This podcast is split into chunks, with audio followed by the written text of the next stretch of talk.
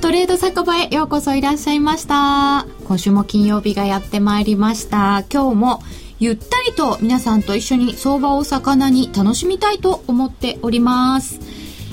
え今日のテーマは投資の勝ち組になる自分の過去のトレードと向き合おうです。さて今9時30分に8月の消費者物価指数が出たところで、えー、ドル円は85円の70銭台からえー、70銭台ちょっと割れるぐらいまでえー、落ちてきましたか？下に走りましたねね10銭ぐらいは動きましたかねえー、今あ85円の687073ぐらいのところで、えー、ひょこひょこしておりますが、うん、えー、結果出てきたようですで、えー、動いているみたいですが、えー、今日は皆さんのご自身の過去のトレードを記録して振り返ったりしているのかどうか。どんな気持ちどんな考えでトレードしたのかそしてなぜ成功したのか失敗したのか。自分の過去のトレードの記録をこれからのトレードに生かしていきましょうというテーマでお送りしてまいります、えー、今日のご出演はスーパートレーダーのサンクーさんです。なんか新しくまた肩書きが変わってますけど、はい、よろしくお願いします。今ちょっとスーパーつきました。よろしくお願いします。そして FX 交流サイトみんなの外為の企画開発を担当された川島博隆さんです。はい、よろしくお願いします。そして投資家メイドの今田直ちゃんです。こんばんは。よろしくお願いします。お願いします。ちょっと手振ってあげてください。ということで、えー、この辺の、はい。はい、えー、っと、今、CPI の数字、コアで前月比で、プラマイゼロ、0.0、うん、ですね。ですか？ということは予想より低い。ちょい、ちょい悪ですね。悪いって取っていいんですかね、これね。低い。低い。えっと、まあ、CPI、消費者物価指数の伸びがゼロということは、ちょっと前のアメリカだとすぐにデフレとか日本化とか言ってましたけど、どうですか？えー、ドル円の方は85円の70銭割れのところまでちょっと落ちてきた。円高方向ドル安方向ということになりました、ユーロはそんなに動いていませんね。112円の当選台で、え、の推移となっております。えー、コアで前月比プラスマイナス0 0.0%という結果が出てきました、えー、予想は0.3のプラスでした、予想よりちょっと低め、はい。えー、そんなに大きくは動いてませんけどもちょっと反応ということですけれども、うん、こういった指標来週の指標なども後ほどご紹介しつつ、えー、来週の見通しも伺ってまいります、えー、皆様ご意見ごご質問ご感想などなどぜひお寄せください。えー、ツイッターや番組ブログで随時受け付けております。えー、夜トレの番組ブログに来ていただければそれぞれわかるようになっておりますので、ユーストリームも簡単に入れるようになっておりますので、ぜひお楽しみください。番組の途中では1000円から始められるシンプルな金融商品選べるハイローを使ったゲストのチャレンジコーナー、円高、円安、あなたならどっちも行います。さらにリスナー参加型クイズも実施しますので、10時30分までの1時間楽しく参りたいと思います。よろしくお願いいたします。よろしくお願いします。さて、それでは、えー、皆様にトレーダーとして苦労していた頃のお話を伺いたいと思うんですけれども、サンクーさんも最初は結構失敗されましたか？うん僕の場合一番最初はそんなほどこう地合がいきなり良かったからいいんですけども、うん、あのやっぱりスランプの時期っていうのはありましたね地合が悪かった時はやっぱ勝てなかったですしスランプありましたねまあ、地合にもよるんでしょうけどもそのスランプってどんな感じだったんですか？具体的には。その良かった時っていうのは、まあ、正直誰がやっても良かったみたいな感じの毎日毎日いい銘柄が新しい銘柄がどんどんどんどんこう次から次へと湧いてくるようなことがあったんですけど、株の時代ですね。株の時代ですね。あの小型株バブルって言っちゃなんですけど、はい、2005年ぐらいまでが良かったんですけど、そこから先ですね。あまりなくなってた時にじゃあどう生き残っていくのかっていうのが、まあ、非常に難しい問題だと思いますね。うん。その良かった頃でも最初ってどうですか？あの小型株わーって次から次へと銘柄湧いてくるとするとあの今日買っもうすぐ売るみたいな感じで次々忘れていく感じですか？そうですねもうマーケットがそういう形でその銘柄が明日も続くのかどうか続かないんだったらじゃあ次はどれだみたいな、うん、もう移り気が早い人たちばっかりだったのでまあ、それに合わせてという感じですかね。動いていた。うん。うん。なおちゃんは、これまで、あの、投資をはい。やっていた時に、はい。失敗談とか、スランプとかありましたか？もう失敗談の宝庫みたいな感じで私は。それは楽しみ。どんなのがありました？私多分三空さんですらその地合いが悪くなってきた頃にちょうど始めて、あれあれあれあれ。で FX から入ったんですけども、最初で80万ぐらいまず行きましたね。そうなんですよ。全然もう損切りとかできなくて後からもう継ぎ足し継ぎ足しでもう余裕資金がなくなった頃にやられました。いきなりでも80万だったんですか？行きましたね。顔に似合わずっつうかなんつうかわかりませんが。え、その頃はどんな感じですか？失敗したら、い。もうなんかカーってなって次足すみたいなそうなん感じ。ですよもう全然自分でもルールとか何も設定しないでしかもなんだろうニュースとか全く見ないでテクニカルだけでこう考えちゃってでも最初の頃ってテクニカルもなんとなく分かった感じなテクニカルですよね。そうなんですよ難しいですよね。やっぱりね。え、川島さんは最初ご、トレーダーさんとしてはどんな感じで？私はもう逆に本当3000円とか5000円儲かると嬉しいみたいな のを積み重ねてってあそろそろいけるんじゃないかなと思ってドーンってやってダーンって負けるっていう。あの典型的なコツコツ貯めて一気にやられるっていうのをそ何回も繰り返してましたねなんでこれみんなそうなんでしょうね。なんでなんですかねもう本当に確実にロットが増えると絶対に逆に行くっていう魔法のような日々を魔法。あ悪魔の魔法。本当そうですよね。はいで、そういう時って、あの、ご自分の復習をされたりとか、はいなんで失敗したんだろうみたいなことを考えたりは。ししてたんですけど、はなかなか当初はそのあんまり書いたりとかしなかったんでその時反省するんですけど、ええ次の日にはもうすぐ忘れる。反省したことしたを。ことを忘れるトレンドに歯向かわないって心に決めたんですけどなんか逆張っちゃう。逆張っちゃう。という日々が多かったですね反省書きます？書きますね。あの、特に右も左もわからない最初の時は書かないと、やっぱりあの、どうしても目先、デイトレをやってるとですね、ずっとこう、目先の値動きにずっとこう、えー追わなきゃいけなくなってくるので、えーやられた時の記憶もすっかり忘れてて、こう気持ちが入っちゃったりすると、こう、あの、やっぱりやられた経験を思い出さないといけなくて、それをやっぱ記録しとかないと、もう覚えてられないですよね。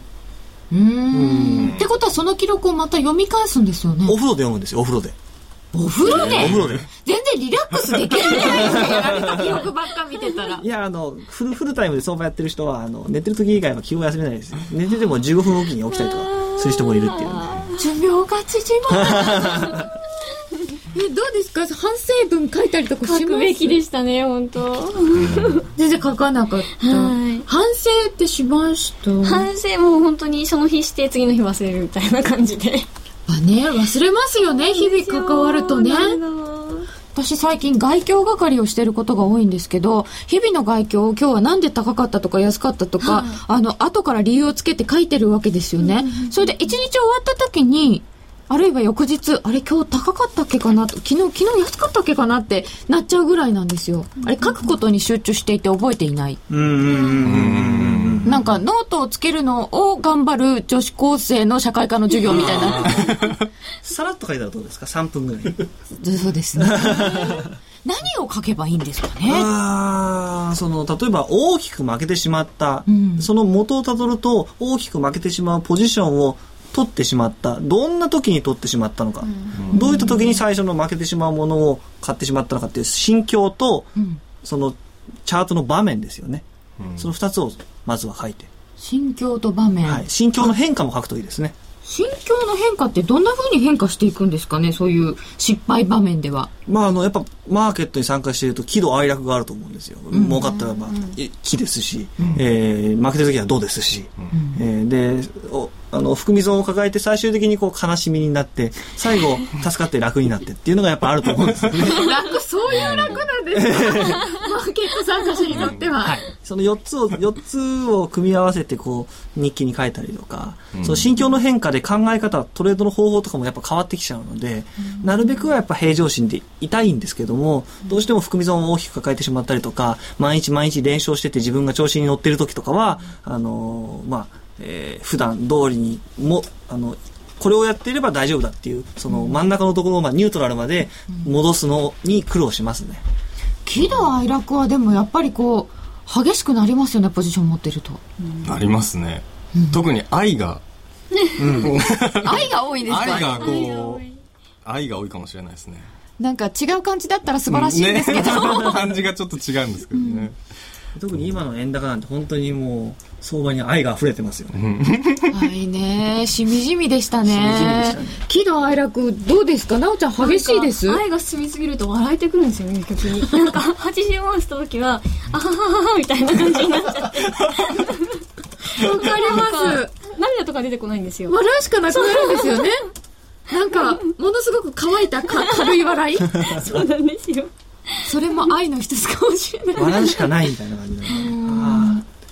なんかそうかもしれないですね。でも、そうすると、すごい怒ったりっていうわけでもないんですかね。突っ込んでちゃう時はどうですかね。そうですね。どう通り越すと愛になるって感じですかね。うん。はって感じになります。失敗しちゃう時はどうですかね。うん。それか楽天的になってる状況から急に相場が一変した時に負けてしまいがちっていうのはやっぱあると思うんですよね。例えば、あの、今月僕、あの、ずっと負けなしで来てたんですよ。で、介入来た日に、あの、トレンドがドーンと動いて、で、あれでやられてしまったんですよ。で、今月の儲けの6割吹っ飛ばしちゃった。激しいですね。やっぱり、こう、そうすると、まあ、こういったなんですが、キーが、こう、割と、行き着くとこまで行くと、うんうんうん、なんか来てドーンとか。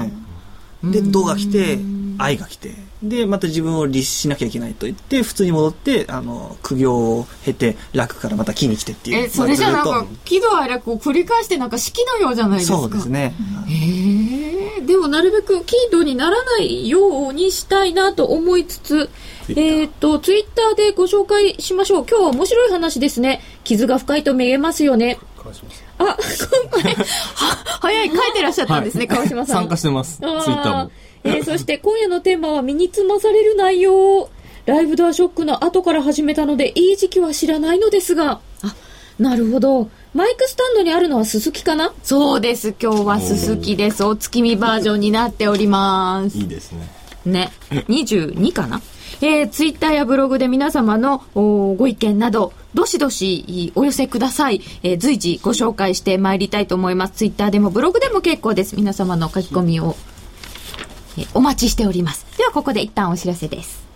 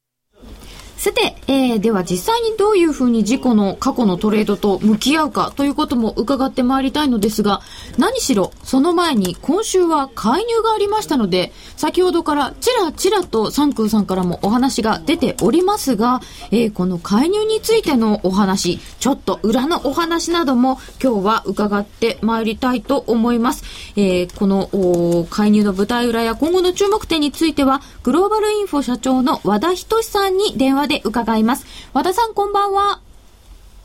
もしもし、こんばんは。もしもし？あ、こんばんは。よろしくお願いいたします。よろしくお願いいたします。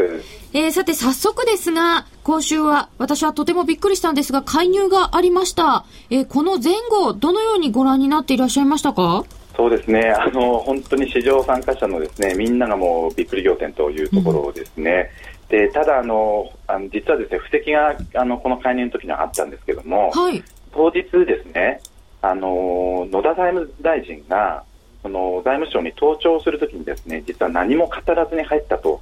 いう事実があったんですね。ああ、なんか記者に呼びかけられても何も答えなかった。そうです。毎日毎日、そのぶら下がりの記者がいますんで、はい、そのぶら下がりの記者が、その野田財務大臣、あの、もう82円台まで行ってますけど、どうですか？と、あの、毎日聞くわけですよね。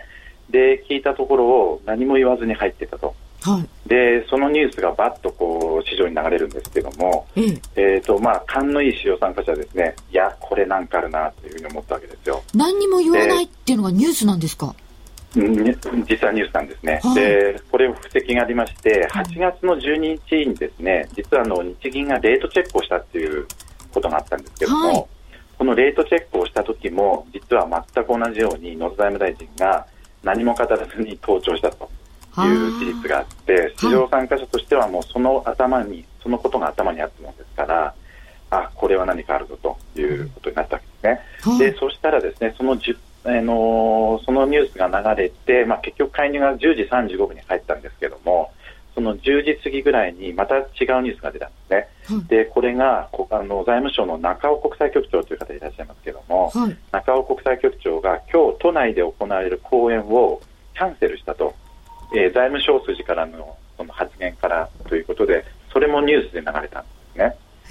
で、なんでそんなことが、あの、わざわざニュースで流す必要があるのかと、えー、あの普段そんなニュースは絶対に流れませんので、うんうんうん、もうここのこの時点で、あこれは今日やるなというところを、まあ、あの感じ取った人たちはかかなりいたみたいね。あそのためにこの中尾国際局長さんは、講演なんかしてられなかったわけですね。はい、講演をするもう暇がないと、その介入をしなきゃいけないんで、まあドタまあ、要するにドタドタキャンですよね、当日の。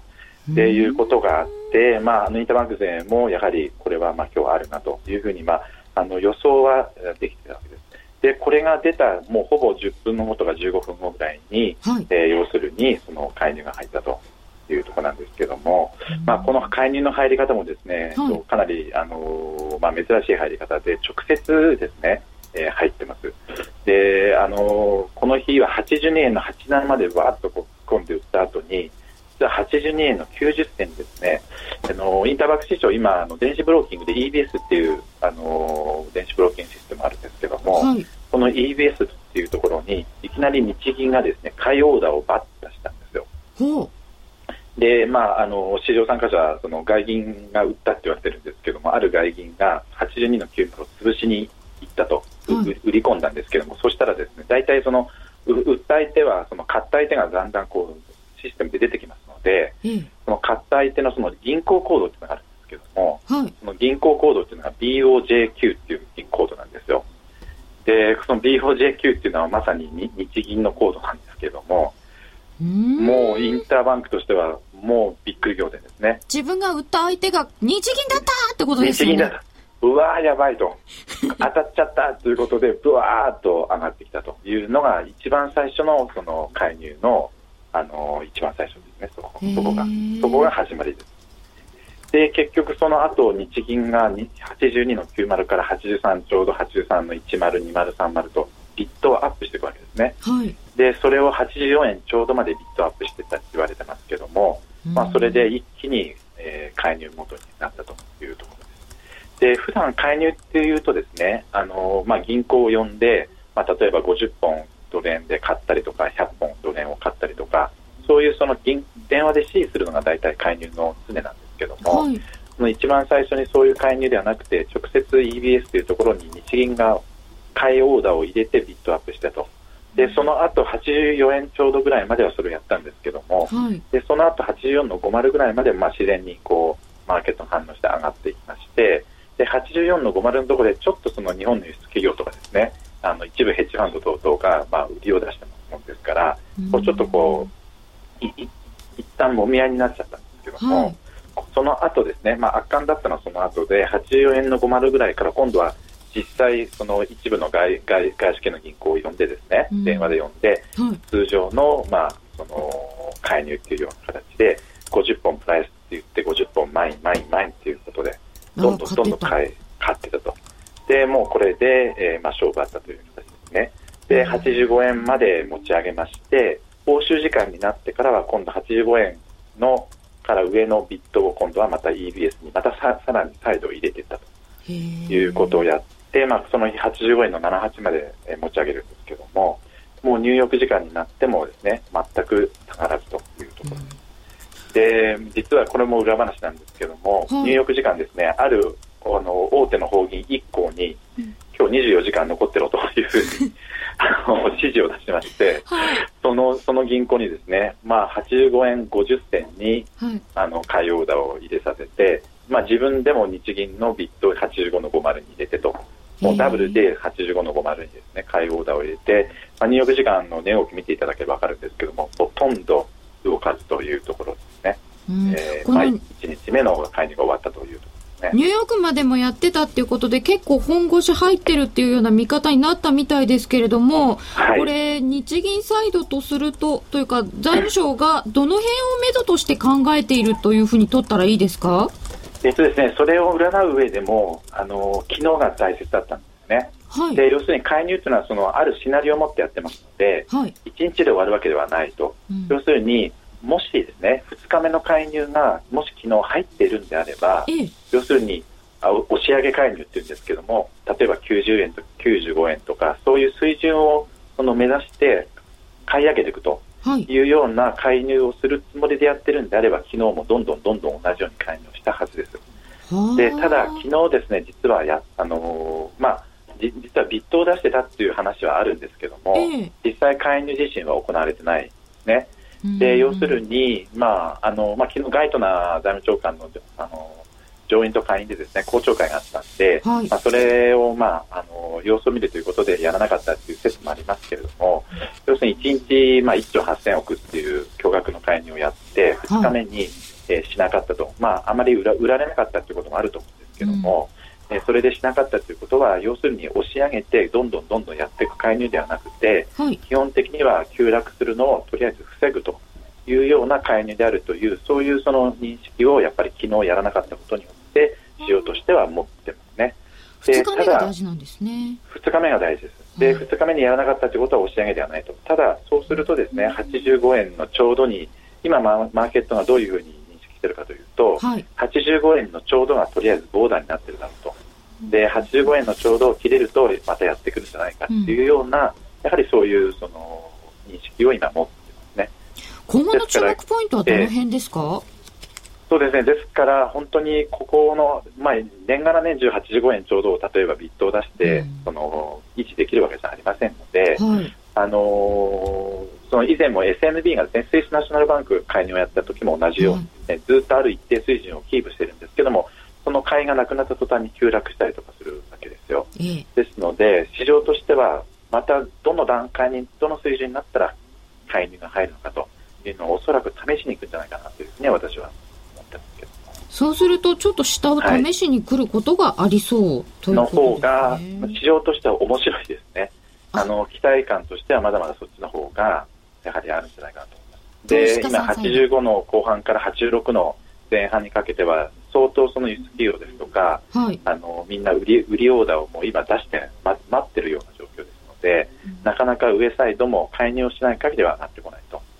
で下サイドも押し上げ介入をしない限りは買い,、買いませんので、市場としてはもう一回どういうレベルまでいけばもう一回介入するんだというところで、それをおそらく試しにいくというふうには予想しています。あのガイトナーさんが結局、日本の介入については何も言いませんでしたけれども、の人民元についてはやっぱりだいぶ警戒感を表してたようですが、この辺はいかがですか？そうですね、昨日あの上院と下院でやはりえーと、議会証言やりまして、はい、もう議会からもですね相当やり玉に上がってるんですね、うん、で今日のファイナンシャル・タイムズの一面にデカデカとガイトナー財務長官の写真が載ってるんですけども、はい、もうその写真を一目見ただけでどういう状況かが分かるほど、えー、すごい形相です。なんか眉間にしわっていう。そうですね。あれはもう細間じゃないかなと思ってますけども、うん、えっ、と、まあ、あの、為替、あの、捜査国ですね、はい、えー、それを認定するのが、あの、10月の中旬にありまして、そのための交渉会なんですけども、はい、おそらく私は個人的には、今回は本当に真剣にアメリカとしては中国を為替捜査国に認定するんじゃないかと思ってます。あ、認定してくる？はい、はい、でもしもしそうなってくるんであれば、やはり奴隷に関しては相当円高圧力になるんじゃないかあちょっと円高圧力がかかってくる場面が、まあ、この後あるかもしれない、ということですね。はい。わかりました。まあ、あの、10月後半ですとか中旬に、まあ、まだなってしまうと思いますけども、うん、あのそこら辺はちょっと注意しておかなきゃいけないかな。10月中旬から後半。はい、わ、はい、かりました、ね、和田さん、今日はどうもありがとうございました。はい、ありがとうございました。グローバルインフォ社長の和田仁さんに伺いました。えー、さて、介入の細かい、えー、まあ、時間を追ってのお話なども伺いましたけれども、その時三空さんはどうされてましたか？なぜか起きていた。ええー、なぜか歯医者さんのために。えー、あのー、僕、大体午前中寝て、午後から起きてずっと相場張る、朝まで相場張るスタイルなんですけど、はい、その日はあの、11時に歯医者が入ってまして、えー、眠り目こすりながら10時半に起きたんですね。ちょうどええ、そうなんですよ。10時半に起きて11時から歯医者っていうのもちょっと短いんですけど。そうそうですね。近いんですね。で、10時半に起きまして、えー、まあ、冷凍を見たら、ちょうど83円を割れるところで、直前の安値を割れるところだったんですね。で、あまあ、買いポイントかなと思って、こう、購入して、こう、着替えをしてたら、ドンと上に上がってまして、で、83.5とか05とか06ぐらいで利食いをして、2分後にもう30とか40とか言ってて、ああ、やっちゃったという感じでしたね。まあ、そこであの2日分ぐらいの利益出たんですけどその後の上げであの売ってしまいまして、えー、あれで1週間分の損を出してしまいましたね。そうですか。でもそうすると数分で着替えしてたってことになりますよね。はい。早いです。早いですね。えー、いただいているツイッターで、えー、毎日ド派手に介入してほしい。助けられた企業も多いでしょうね。そうですよね。えー、何のと書いてるんだろう、なおちゃん。あ、なおちゃんさっきからだいぶメモしてますが。はい、はい。介入の裏話。はい、押し上げ介入とか。今の和田さんのお話などをメモ取ってらっしゃった。はい、お実は書くのはちゃんと、ちゃんとというか、豆でいらっしゃいます？そうですね、割と、どうなんだろう。ブログしっかり書いてるって伺いましたけど最近サボりがちなんですよそうですかうん。川島さんは、はい、あの加入のその時はどうされてたんですか？介入の時ですね。あの普通に仕事してたんですけどあのメールでロスカットメールが来てですね。あの そんな動いてなかったのになって見た瞬間に多分サンクさんが起きたぐらいの タイミングででびっくりしてでもあの時ってみんなパニックだったと思うんですよね。あの何が起こったか分かんないけど足がドーンと伸びたんでさっきの反省じゃないんですけど、はい、ここはと思ってやっぱり売っちゃったんですよね。あの逆張り精神旺盛なんで。なるほど。瞬間的にもうなんかあのパブロフの犬みたいな。ずっとずっと円高傾向でもう基本的にもう82、1が見えてきたっていう全体がそういう雰囲気だったんででバーンって上がったんでかなりのロットを個人的にはご自分としては見たんですけど、はい、5秒ぐらいでですねすごい金額になっていったんですねあの時は。で急いでロスカットして土点で持ち替えたっていうので。これでもやっぱり6年半ぶりの介入ですから最近 FX 始められた方にとってってはこう初めてじゃないですか。そうですよねこのミンタメの方々とかどうだったんですか？あのー、ちょうどあの瞬間って民株もミンタメも、はい、えー、ツイッターも2チャンネルもあのてんやわんやというかあの何が起こったかわからない35分から45分55分11時っていう展開であのみんながいろんな情報を触りに行った時間かなとは思ってます。私もそうだったんですけど。何何何？っていう。そうですね。であのちょうどあのミンタメのマネー講座とかあの記事をいただく機会もあるんでで皆さんと連絡取ってで一番多分早く記事開けたのがプライムさんに、えーと、為替介入についての記事くださいって言って記事をいただいてアップしたっていう。アップしながらトレードもしたっていうすごい。一応仕事もしてたんですよ。仕事しながら、あの、うんで、84円で揉んでる時に、あの、84で利確するのかどうかっていうので、で、皆さん、高野さんとかサンクさんとか、いろんな方に、あの、利確は、長めな、利益が大きくと、損は少なくっていうのをずっと言われてたんで、で、その、ちょっと揉んだ時に、下がったりしてたんですよね。そうですね。一緒ありましたね。何回か。はい、さ3 4 0銭動きましたか？そうです。84円のところで一回揉んでますよね、サンクさん、うん揉んでましたね。そのタイミングとか84.5とか、そういうタイミングでも目をつぶって半ば。あ。ので伸ばそうと思って85まで頑張りました。おーじゃあ結構うまくいかれましたね、少しずつちょっとずつあとは利確をするっていうのも皆さんからご教授いただいたのではないるほど利確はちょっとずつあらあれ即座に介入来たかなって思ったけどチキンなので飛び乗れなかったうん私も介入初体験でした。え、かい、携帯を、会社で携帯を更新したら、あれ見間違いかと思いました。その後仕事にならなかったのは言うまでもない。恐怖のロスカットメール、日銀の介入現場をユーストで流してくれないかな。それは難しいですよね。なおちゃん、介入って知ってました？はい。介入が入ったっていう入ったのはリアルタイムでは知らなかったんです。その日は見てなかった。池上彰の学べるニュースで。池上さんニュースやってましたね。もう、あれも本当にタイムリーうにん。しっかりやってました。それで学びました、はいわかりやすいですすごくねえ。で、そうすると、その後は介入、だで池上さん介入の後はどうなるとか言ってました？読めないって言ってました その先どうなるかはわかりません読めないことは分かっている 大事なことですよね。大事なことですねわからないことを分かってるっていう。読めないですよね。あ、そうですか。池上さんに、お父さんになりました。はい。では、ここで一旦お知らせです。ラジオ日経の番組がポッドキャスティングで聞ける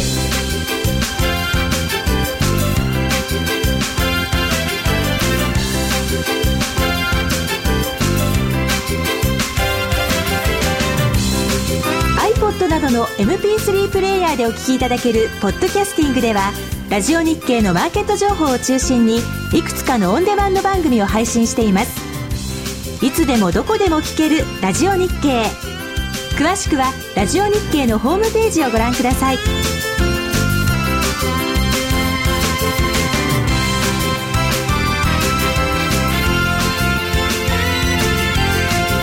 iPod などの MP3 プレイヤーでお聞きいただけるポッドキャスティングではラジオ日経のマーケット情報を中心にいくつかのオンデマンド番組を配信しています。いつでもどこでも聞けるラジオ日経。詳しくはラジオ日経のホームページをご覧ください。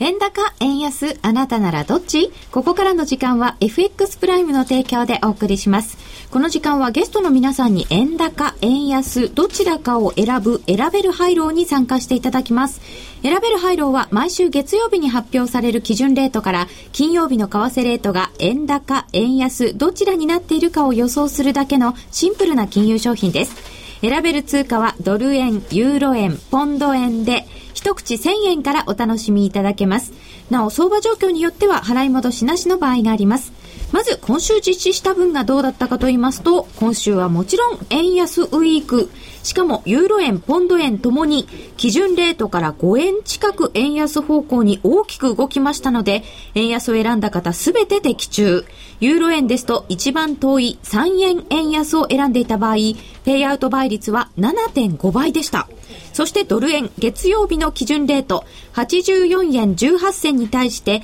先ほど3時の判定レートは85円725ということで、円安方向で1円50銭円安を選んだ方までが的中となりました。ちなみに1円50銭円安ですと、ペイアウト倍率は5.63倍でした。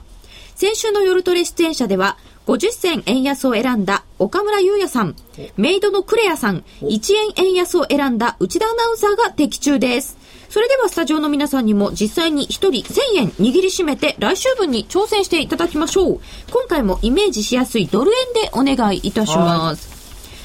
えー、ではその前にヒントをいただきたいと思います。1000円。えー、来週の為替相場のポイントを FX プライムマーケッツ部課長の中村則明さんに伺います。中村さん、こんばんは。こんばんは。どうぞよろしくお願いいたします。えー、それでは私たちも選べる廃炉に参加したいと思いますので、はい、来週分のヒントをください。どんな展開になりそうでしょうか？はい。えー、来週は、まあ、あの住宅関連の使用というのはかなり多く発表されるんですが、はい、やはりですねそれよりも、えー、一番注目されるのはあの FOMC だと思うんですね、21日の深夜に発表されますが、はい、FOMC21 日火曜日の夜ですね。そうですね、深夜、実際にはまあ水曜日の朝方というか、3時15分に発表されます。はい。はい。えー、こちらの方やはりですね、あの、8月の時点でですね、あの、ある程度、ちょっと下向き、景気の見通しに対してですね、かなり、あの、ネガティブな見方が示されまして、で、随分その、今週もですね、11月、あの、今度9月ですね、10月がなくて11月になってしまうんですが、11月の FOMC で資産の買い取り再開を検討してるんじゃないかなんていう話もあったりしてですね、はい、ずいぶんちょっとやはり、あの、うん、そうですね、その緩和をまだ続けようということを検討してるんじゃないかというような見方の方が強いんですね、今のところ。うん、そうすると、今回も何か声明なんかで出てきますかね？そうなんですね、あの大きくその今回に関してはあの、追加緩和とかも見送られると思うんで、そのはっきりしたメッセージというのは伝わってこないかもしれないんですが、はい、この次回の11月ですね、11月の FMC で何かその追加的な緩和をするということを匂わすようなあの内容が出てきてしまうと、やはりドル売りになりやすいんじゃないかなというふうに思います。あなるほど、はい、やはりじゃあ、FOMC、その後の声明には注目。そうですね、うん、ただやはり今週、介入がありましたので、そうですね、その後ということではどうでしょうか？はい、介入あの、今回、ちょっと初めの1日だけはずいぶんあの持ち上げたんですが、うん実際に、あのここから先、どんどん押し上げていけるのかと。言われれば、やはりそう、あの押し上げてしまうとですね、以前にもちょっとあったんですが、あのやはりアメリカ側の方から反発を買ってしまうんですね。あの特に今年あの中間選挙もありますし、はい、それから来週あの、ニューヨークに日米首脳会談も行われますし、はい、そういった手前でですねあの思いっきり買い上げるよというようなことをしてしまうと、やはり品縮を買って、ですね向こう側からあのちょっとあの市場に任せた方がいいんじゃないかというような発言を呼び込んでしまう可能性があるんですね。なんで、ただ、やはりあの短期末なんで、ですねできるだけ高いところであの期末を迎えたいというところも配慮はあると思いますので、下がってくれば買い支えるという方なあの姿勢になると思うんですね。そうすると、どの辺で買い支えるのか、どの程度まで持ち上げるのか。はい、えー、まあ、持ち上げはないとは思うんですが、あの、うん、85円台で買い支えるとすればですね、どうしても、あの、売り、ま、もしドル売りになっても85円台で買い支えられてしまうということになるとですね、うん、結果的には黒線どんどん上がっていってしまいますので、やはりドル円でも、あの、下がりづらくなってくると思うんですね。うんそうすると、ちょっと下は硬そう。はい。ドル円が下が硬いということで、ドル円もしかしたらそれほど来週動かないのかもしれません。ただ、その一方で、やはり黒、もしドル売りになるということであれば、黒線、ユーロ円やポンド円があの上の方で、えー、ペイアウトも変える可能性があるというふうに思ってます。あなるほど。そうすると、ちょっと大きな動きを見込めそうなのは、ユーロ、あるいはポンドの方ええー、そうですね。ちょっとドル円よりはそちらの方がいいんじゃないかなというふうに思います。はい、わかりました。中村さん、今日はどうもありがとうございました。どうもありがとうございました。えー、来週の為替相場のポイント、FX プライムの中村則明さんに伺いました。さて、でも、私たちはドル円で選ぶようにと言われておりますので、えー、ちょっと動きそうなポンドやユーロではなく、ドル円で予想していただきたいと思います。はい、えー、では、川島さんから伺ってよろしいですか、はい、はい。どんな予想をなさいますか？えっ、ー、とですね中村さんもおっしゃった通りあのミンタメでも FMC とか新築住宅販売件数とか来週あるんですけど、はい、あのそこの変動幅の平均を出してたりするんですけど、大体新築住宅販売件数とか20とか25ピップスとか前回動いてたりするんですね。で支えながら最後金曜日なんですけど、はい、こう上げて終わると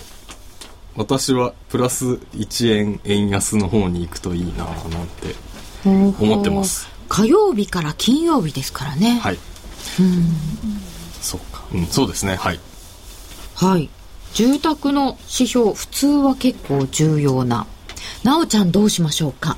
そうですね。なんかいろいろ考えたんですけど、はい。円高50銭で。円高50銭で、はいあんまり動かないというお話もありましたはい、し。下が硬いって言われてたし、はいなんかこれ以上の押し上げ介入っていうのもないんだろうなってお話を聞いて思って、はい円高50銭。そして、川島さんが1円円安。はいそうですね。サンクさんどうします？下が硬いと言われてたんですけど。サンクさん、いつもはい通り3円で。って。いやいやいや。でも今の今の話聞い聞いちゃったんですけどね、ですのでねまあじゃあ円高に3円。で行きましたえーか。昨日あのえっ、と戦国さんが防衛ラインが、えー82円とか。あと残りの介入の予算がいくらでとか言ってしまってたのでそこを狙いに来るヘッジファンドたちとの日銀との攻防があるんじゃないかなとうーん。それが82円台で行われるんじゃないかなと考えると円高3円かなとと85円台の今のところから3円。あ、そうですね。はい、82円ですうーん。でも私はあんまり動かないんじゃないかというお話の方に乗って50銭円安でお願いします。ということで、えーみんな決まりました。さて、夜トレではスタジオだけでなく、リスナーの皆さんにも円高、円安を当てていただく参加型プレゼントクイズを実施しています。毎回 iPod などが当たります。番組ブログをご覧ください。では、前回クイズの結果当選者の発表です。お伝えしましたように、結果、円安の週でした。全体では44%の方が円安を選んで的中されていたことになります。円安を選んだ方の中から、厳正な抽選の結果、iPod ナノ1名様は、東京都のグルメ二郎さんに決定しました。おめでとうございます。おめでとうございます。グルメ二郎さん。なお、クオカードの当選者の発表は発送をもって返させていただきます。夜トレ、リスナー参加型プレゼントクイズ、円高、円安、あなたならどっち？次回は来週月曜日が祝日のため、21日の火曜日朝9時30分が締め切りです。火曜日の朝9時30分が締め切りです。なお、FX プライムの選べる配慮も同じく21日火曜日の午前9時30分が締め切りとなっています。お間違いなく。応募フォームやクイズの説明は夜トレの番組ブログをご覧ください。円高、円安、あなたならどっちここまでの時間は FX プライムの提供でお送りいたしました。日本最大級の FX コミュニティサイトみんなの買いため。この中で新機能価値パターン分析がスタートしました。取引の分析を行うのが面倒だ。負けが多いけど原因がわからないなど、FX 取引に対する悩みの解決をサポートするだけでなく、トレーダーに合った取引スタイルの提案も行うのが、この新機能価値パターン分析です。例えば取引履歴をチャート上に矢印で表示して、取引の癖や価値トレードの時のチャートの動きを知ることで、今後の取引の参考とすることができます。FX プライムの口座保有者であれば、クリック一つで取引の振り返りができるんです。さらに皆さんの取引履歴の中から価値トレードだけを抜き出し、価値トレードの時に発生していたテクニカルシグナルを取引タイプとして表示する機能も。自分に合ったテクニカル分析を簡単に見つけられるため、取引スタイルの確立に役立ちます。ありそうでなかった機能、ミンタメの価値パターン分析。詳しくは夜トレの番組ブログをご覧ください。ミンタメの価値パターン分析説明ページにリンクを貼っています。FX プライム株式会社は関東財務局長金賞第259号の金融商品取引業者です。外国為替保証金取引は元本あるいは利益を保証した金融商品ではありません。為替変動、金利変動等のリスクにより、投資金額以上の損失が生じる恐れがあります。投資及び売買に関するすべての決定は、契約締結前交付書面をよくご理解いただいた上で、利用者ご自身の判断でなさいますようお願いいたします。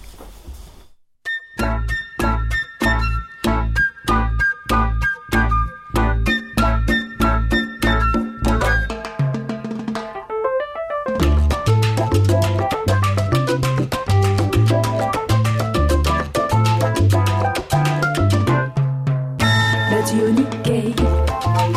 ラジオ日経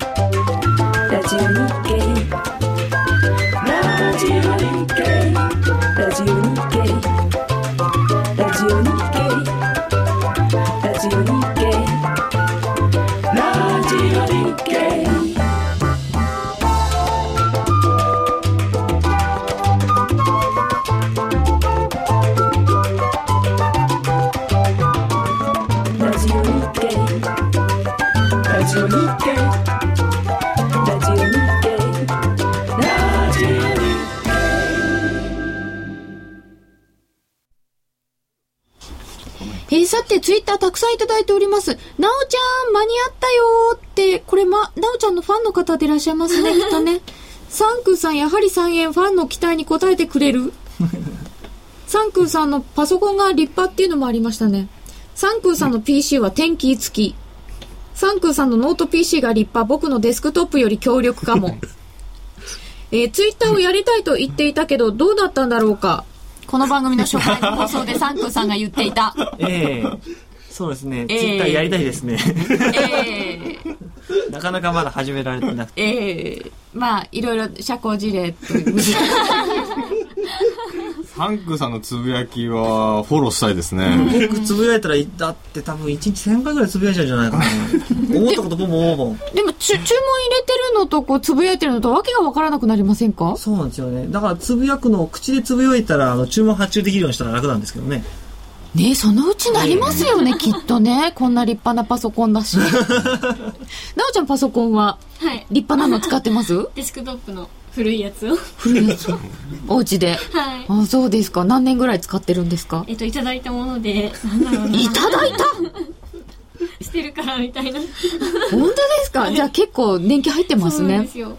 なおちゃんの顔見えないって言われたので、あの、ぜひこっちに。あんまり私が出ると看護師さんが見えないんじゃないかと思あって、私その上に出ますから大丈夫です。怒られない、怒られない。今日はなおちゃんを見に来てくださってるはずなので。さて、えー現在、ドル円が85円の77銭から79銭、ちょっと上がってきましたか？えーユーロ円はちょっと落ちてって、111円の89銭93銭ということで、ユーロちょっと下落という感じになりました。えーさて、ではでは、先ほどからなかなか自分の反省はするのが難しいという話だったんですが、実際にはどういうふうに復習するかっていうことですけど、サンコさんは今どんな感じでやってらっしゃいますか？復習ですか、うん。そうですね。やっぱりあの、チャートを、えーその時のチャートっていうのを保存するプログラムを組んでですね、1日1回この時間にパチリと、1日分の値動きが、えーもう自動的にこう保存されるようにしてあるんですね。でもう毎日毎日こう写真をこう撮って保存するのめんどくさいんで、それを自動的にやって、で、大負けした日に今は限定して、はいえーどこでか、どこで負け、どこでエントリーして、どこで損切りしたとか、えー最初に言ったようなことを、心境と場面を、えー記録していくって感じですかね。で、後々それをまとめて印刷して、えーお風呂で読むと。うーん。まあ、なんで大体もう自分が大負けするパターンっていうのがもう決まっちゃってるんですよね。あ、そういうもんですか、心境もどんな風に綴られるんですか？えー、と僕がよくある負けパターンの話をすると最初は、えー一定のいつもこの枚数でやるんだっていうロット決まってるんですけど、負けるとそのこの枚数がどんどん増えていくんですよね。取り返そうみたいそういうことですね。でどんどんどんどん増えてその増えた枚数が普通になってで取り返そうと思って、えー大きい枚数でやるんですけども最初の枚数で勝てない自分の手法がその時に合ってない相場なんだから大きい枚数でやればもっと負けるのは分かってるんですけども、やっぱそこの時は冷静じゃなくて、一回や、取り戻す、一回うまくいけば全部取り戻せるって考えちゃうと、どうしてもどんどんどんどん枚数が増えていっちゃうっていうのがあるんですね。なのでそうならないように、えー毎日毎日目の前には枚数増やすなと。簡単に枚数増やすなっていうのを。やるんですね。受験生みたい。相場やる前に10回ぐらい枚数増やすな、枚数増やすなっていうふうに言わなきゃいけないのかもしれないですけど。言ってから始める。えー、あのートレードダイアリーがミンタメにはあるということなんですけど、川島さん。はいあの、夜トレの番組ブログに写真貼っていただいてあるんですけれどもね。はいこれ、どんなものなんですか？これもサンクーさんと話を合わせたわけじゃないんですけれども、もう、サンクーさんが全て説明してくれたいました。というぐらい、あの、サンクーさんが多分プログラムで作っているものを、あの、プライムさんに講座のお持ちの方は、はい。そのまま使えますっていうあ機能を、えー今回リリースさせていただきましたというところで、えーと具体的には何かっていうとサンクさんおっしゃった通りそのトレードした日の、えーチャートを全部自動で記録をして、でかつさっき言ったポジションを持った時に、はいえーどこで、えー買ってどこで売ったとか。っていうのが、えっと、すべて線で引かれる。あのーメタトレーダーも、バックテストやるとそうですよね。そうですね。あのーポジション、あ、えっ、と、そういうソフトがあるんですけど、あの、ポジションを持って買った、売ったっていうところの、チャートに線を引いてくれるんですよね。で、これが、えっ、と、皆さん、サイトを見ていただいてるという前提で、はいえー一番上のトレードダイアリーっていうものをちょっと画像をクリックしてもらうと大きくなるんですけれども。もう一度言いますね。金曜夜9時30分は夜トレ3空さんら出演というところのページの下の方にくるくるくるっと言っていただくと、みんなの外為トレードダイアリーというところで画像がいくつか貼ってあります。そのうちの一番上の絵ですね。はい。はい。これクリックしていただくとちょっと大きくなります。そうですね。これあのー FX プライムさんの口座をお持ちで、えっ、と、みんなの外為に来ていただいて、えっ、と、取引データを取り込むっていうのがあるんですけれども、はい取り込むとですね、自動的に、あの、上の方、これ8月って書いてあるんですけれども、ブログみたいに、3、4、5、11、12とか、あの、線が引いてると思うんですけど、はいここが実はトレードをした日ですね。で、これ今19日を開いていて、はい。で、えっ、と、19日にこの下のチャート10分足なんですけれども、これで赤い線が引いてあると思うんですけれども、うん矢印になってますねそうですね。はいあのーこれは1本目は買いで買って、えっ、と、利確したと。で、2本目は売りで入って下で行った時に利確したっていうのがえー一目でわかると。いうど。ので、あのー実際にこれ記録するのは大変なんですけど、自動的にこうやってくれれば、みんな便利だよね、ということで、こういうものを作りました。で、2枚目、画像の。2枚目。はい。2枚目、これ、えっ、と、実際に、えっ、と、こういった形で利益、えっ、と、数量1枚、例えば、これ1枚で、えー、1番目ドル円成り行きで入って差し値で出ました、えー8月16日20日13分に85.35で買って、えー、85.80で売りました、なので1枚なので4502円っていうのが、えー実際私もい一時期エクセルで自分でやってた頃はあったんですけど、ええもうめんどくさくてやらないくなっちゃうんですよね。というのを、えー勝手に取り込んで全部出してくれるので、こういうものを見ていくと、サンクさんが言ってたように、負けてる時はロットが増えるなとか、ええあのーいうものもこれでわかると。ああ、数量が1枚、2枚、3枚とそうです。かどんどん 増えていくって。あの、というもので。で、その3枚目ですね。画像の3枚目。というので、これはもう完全に自分のために、あのー今これコメント書いてありますけど、ドル円の直近の高値85.92で手前で利益確定しました。で、ボックス相場だと思ってたんで、ショートもそのタイミングで仕込んで、85.3で利確しました。今日はイメージ通りだったな、みたいな。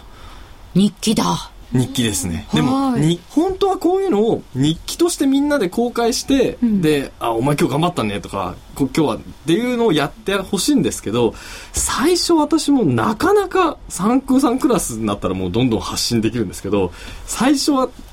ていうのが合ってるのかもわかんないんですよね。普普通のブログだと、今日ラーメン美味しかったっていうのは自分が美味しかったんでいいんですけど、相場だと今日はこうトレンド上昇だと思うって言っても、わ自分もわかんないし他の人に言われるとうんっていう風になっちゃうんでまずは自分のために書いて練習して反省してで